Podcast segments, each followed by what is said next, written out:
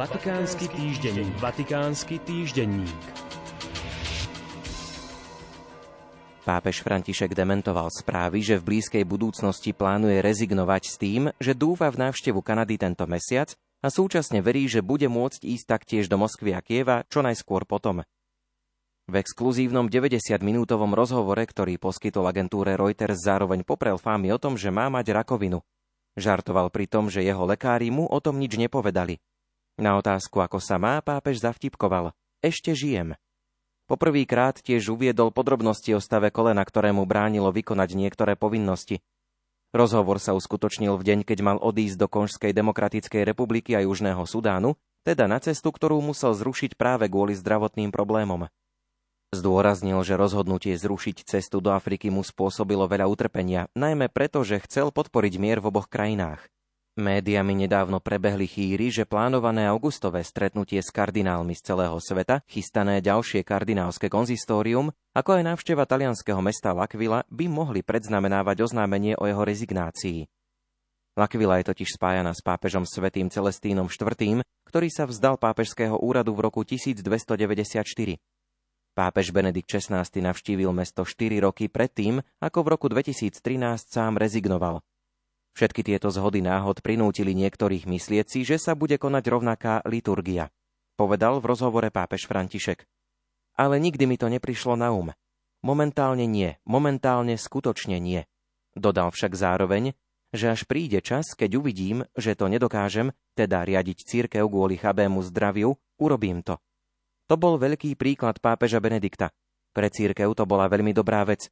Povedal tým pápežom, aby vedeli včas prestať. Na otázku, kedy si myslí, že by v jeho prípade mohla nastať taká situácia, odpovedal Nevieme. Boh povie. V tom istom rozhovore pre agentúru Reuters ďalej pápež uviedol, že plánuje posilniť postavenie žien v rímskej kúrii. Prezradil, že do dikastéria pre biskupov, ktoré zohráva výraznú rolu pri výbere biskupov jednotlivých diecéz, hodlá vymenovať dve ženy. Som otvorený tomu, aby sa im dala príležitosť. Momentálne je na governatoráte pre mestský štát Vatikán žena na poste zástupkyne riaditeľa. Teraz na dikastériu pre biskupov pôjdu do komisie pre voľbu biskupov dve ženy, čo bude poprvý raz. Takýmto spôsobom sa to trochu otvorí, uviedol. Dodal tiež, že v budúcnosti vidí možnosť vymenovania lajkov aj na čelo dikastéria pre lajkov, rodinu a život, či dikastéria pre kultúru a vzdelávanie, prípadne na čelo Vatikánskej knižnice. Začiatkom tohto týždňa po dlhej chorobe vo veku 87 rokov zomrel kardinál Claudio Hums, emeritný arcibiskup brazílskych miest Fortaleza a São Paulo a emeritný prefekt kongregácie pre klerikov. Bol to práve on, kto inšpiroval súčasného pápeža zvoliť si meno František. Pri konkláve v roku 2013 sedel po boku kardinála Bergolia, s ktorým ho spájalo priateľstvo.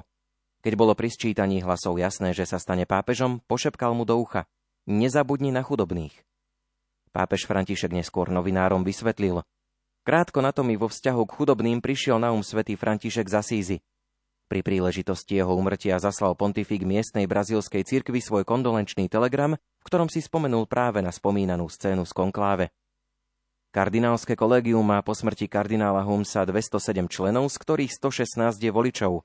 Koncom augusta však do neho pribudnú 20 noví členovia, pričom traja budú starší než 80 rokov. Vatikánsky týždenník. Vatikánsky týždenník.